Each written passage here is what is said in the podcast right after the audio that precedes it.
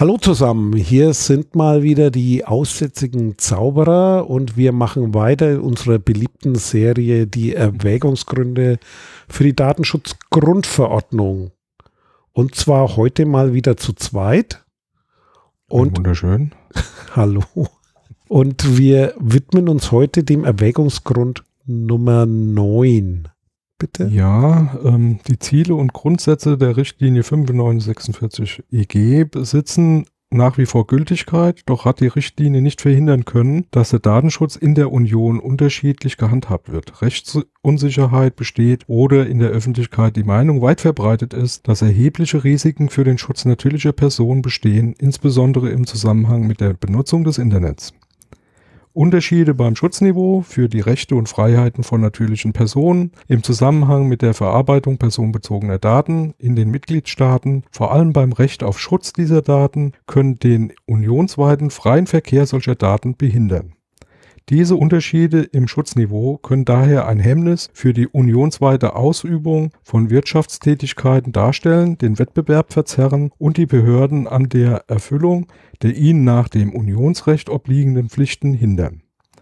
Sie erklären sich aus den Unterschieden bei der Umsetzung und Anwendung der Richtlinie 9546 EG. Punkt.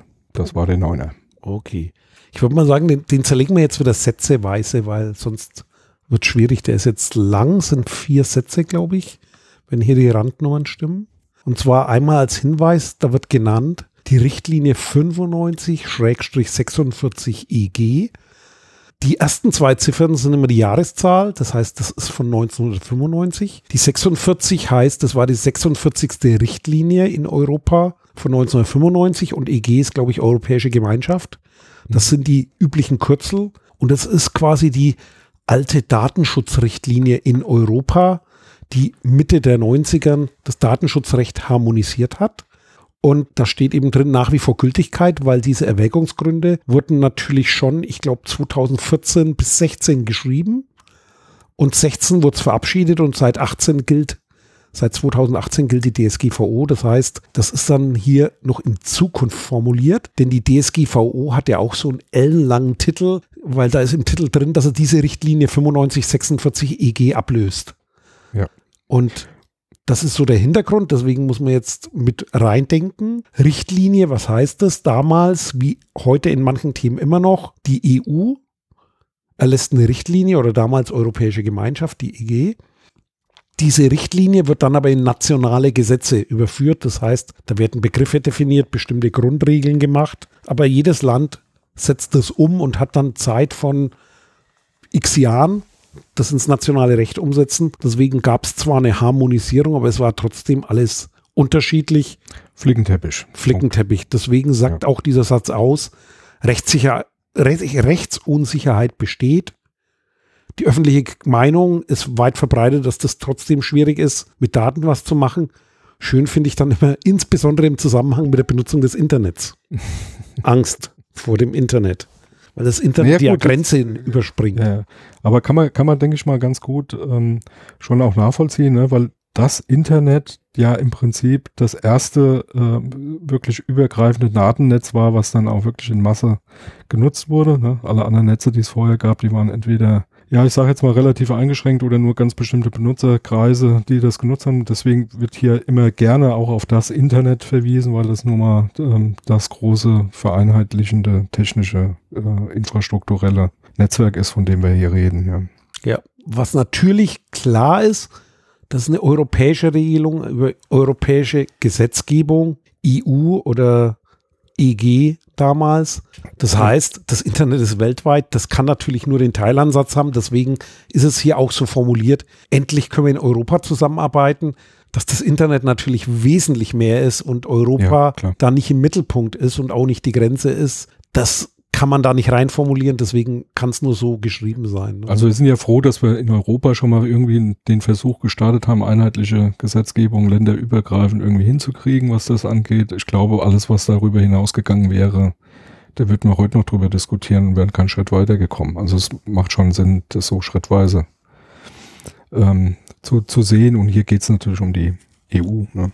Genau. EG, den europäischen Wirtschaftsraum. Ne? Das ist sozusagen das Thema mit dem Implementieren und ich glaube, manche Länder haben das dann auch erst nach fünf Jahren oder so umgesetzt, was dann natürlich heißt, da gibt es ein anderes Gesetz, dann musst du dich als Unternehmen mit dem Gesetz dort in dem Land auseinandersetzen und wenn es nur dein Nachbarland ist, äh, jetzt nehm, ja, das, das ist halt schwierig, so in der Zusammenarbeit äh, im übertragenen Sinne heute 2022, wo wir das aufnehmen, könnte man sagen, beim Brexit dreht, dreht man das gerade zurück zwischen Großbritannien oder zwischen dem Vereinigten Königreich ja. hm. und, und äh, der EU. Und da merkt man auch, wie, wie gut es eigentlich ist, dass man was harmonisiert hat und manche Dinge nicht mehr diskutieren braucht. Das wäre so, würde ich mal sagen, steckt so in dem ersten Satz drin. Also Gültigkeit der Richtlinie, das heißt, es ist eine Richtlinie und keine Grundverordnung, die direkt gilt, musste national umgesetzt werden und war halt dann Mindeststandard oder eine gemeinsame Basis und dadurch gab es Rechtsunsicherheit, vor allem wenn das Internet genutzt wurde, weil da war man sofort grenzüberschreitend oder hat Onlinehandel gemacht und äh, da war dann das Thema mit den Daten schon ein Problem. Der zweite Satz geht dann auf Unterschiede beim Schutzniveau. Da wüsste ich ein Beispiel, äh, das ist jetzt zwar nicht, doch, ist sogar Schutzniveau. Und zwar gab es dann in den, den, verschiedenen Gesetzen, also ich kenne nicht alle aus der EU, dafür waren es zu viele, aber so neun Stück habe ich mal insgesamt angeguckt und mal nebeneinander gelegt. Und da gab es dann schon Unterscheidungen. Beispielsweise haben die einen, in, in einem Land wurde geregelt, die Weitergabe von Daten im nächsten Land gab es Übertragung, dann gab es äh, Übermittlung. Also das heißt, diese Be Begriffe wurden nicht alle gleich ausgelegt.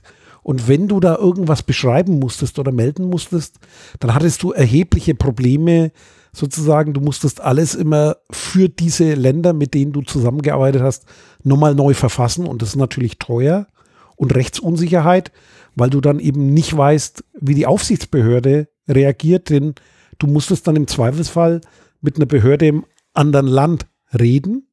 Mhm. Und das machst du natürlich dann nicht in deiner Sprache, sondern in der dortigen Landessprache. Und das macht das Ganze nicht so einfach, weil du jemanden brauchst dort, juristischen Beistand in dem Land.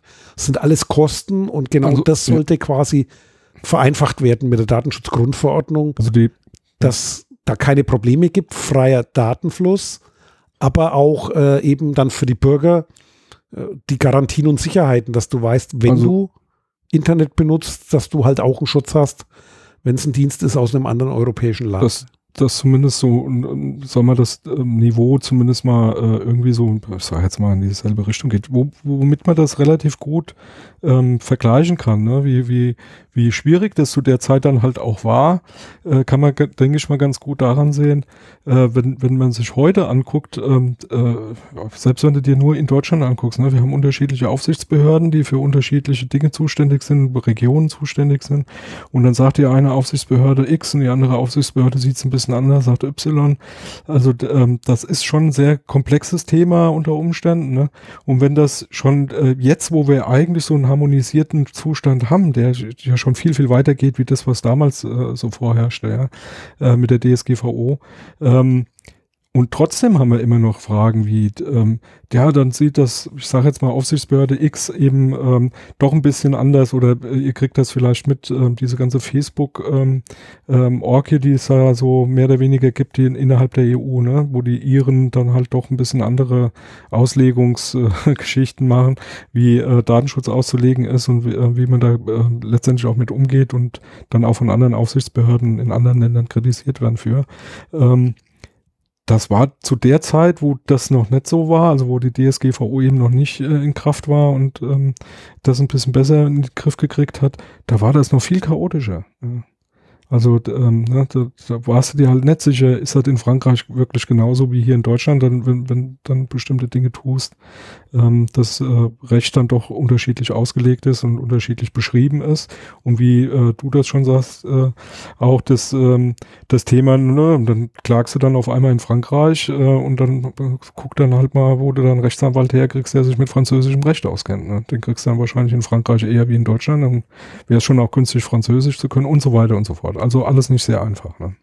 Und was mir da noch einfällt, ist dieses Thema der, der Kontrolle.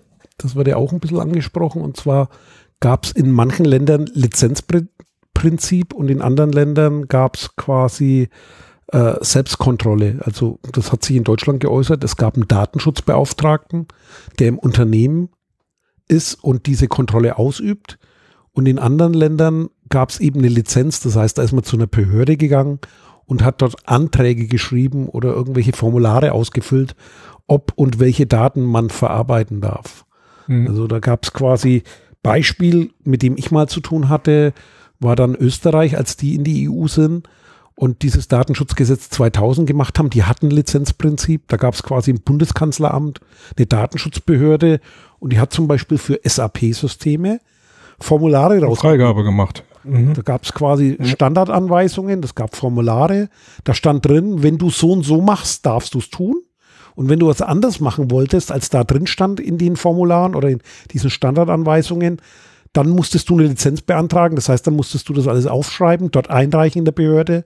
Und dann hast du mal ein bis zwei Jahre gewartet, habe ich so gehört, in der Praxis. Das heißt, das war so wie halt auf dem Amt gehen.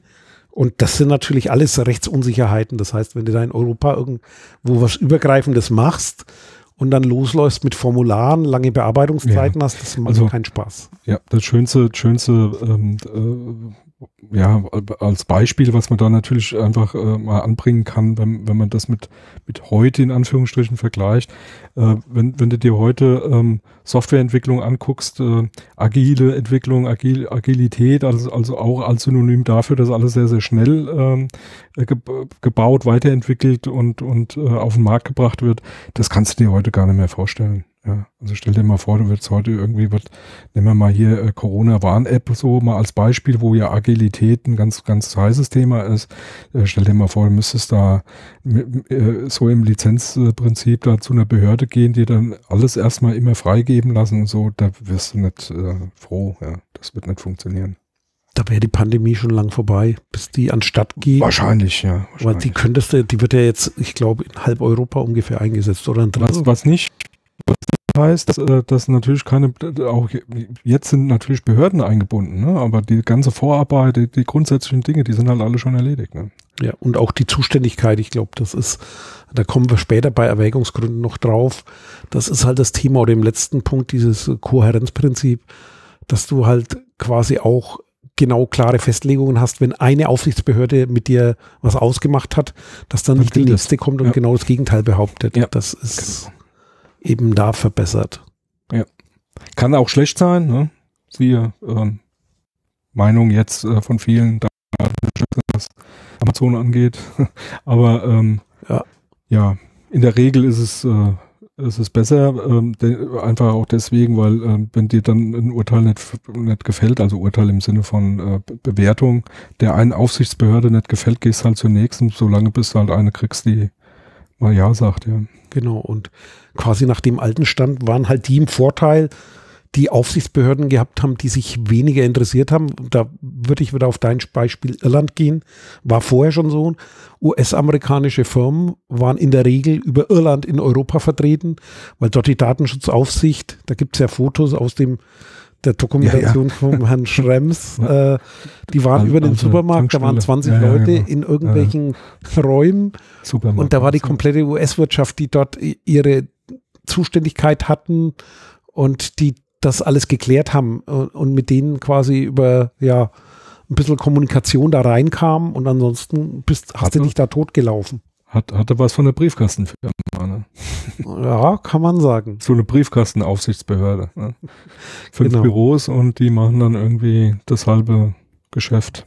Wobei da gibt es ja. ja aktuell auch Entwicklungen, wo manche behaupten, das wäre nicht viel besser geworden.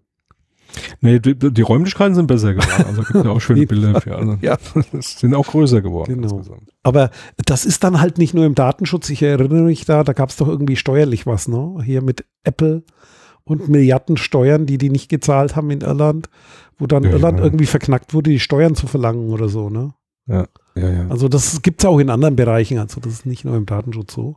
Und das ist halt sozusagen dieses Problem der Richtlinie, die dann jeweils in nationales ne-, Recht umgesetzt wird und die SGVO heute direkt gültig. Das heißt, das ist diese Grundverordnung, darum heißt es ja auch Datenschutzgrundverordnung. Die ist mit Verabschiedung dann direkt gültig geworden, Gültig für alle Länder Gesetz, verbindlich, einheitlich.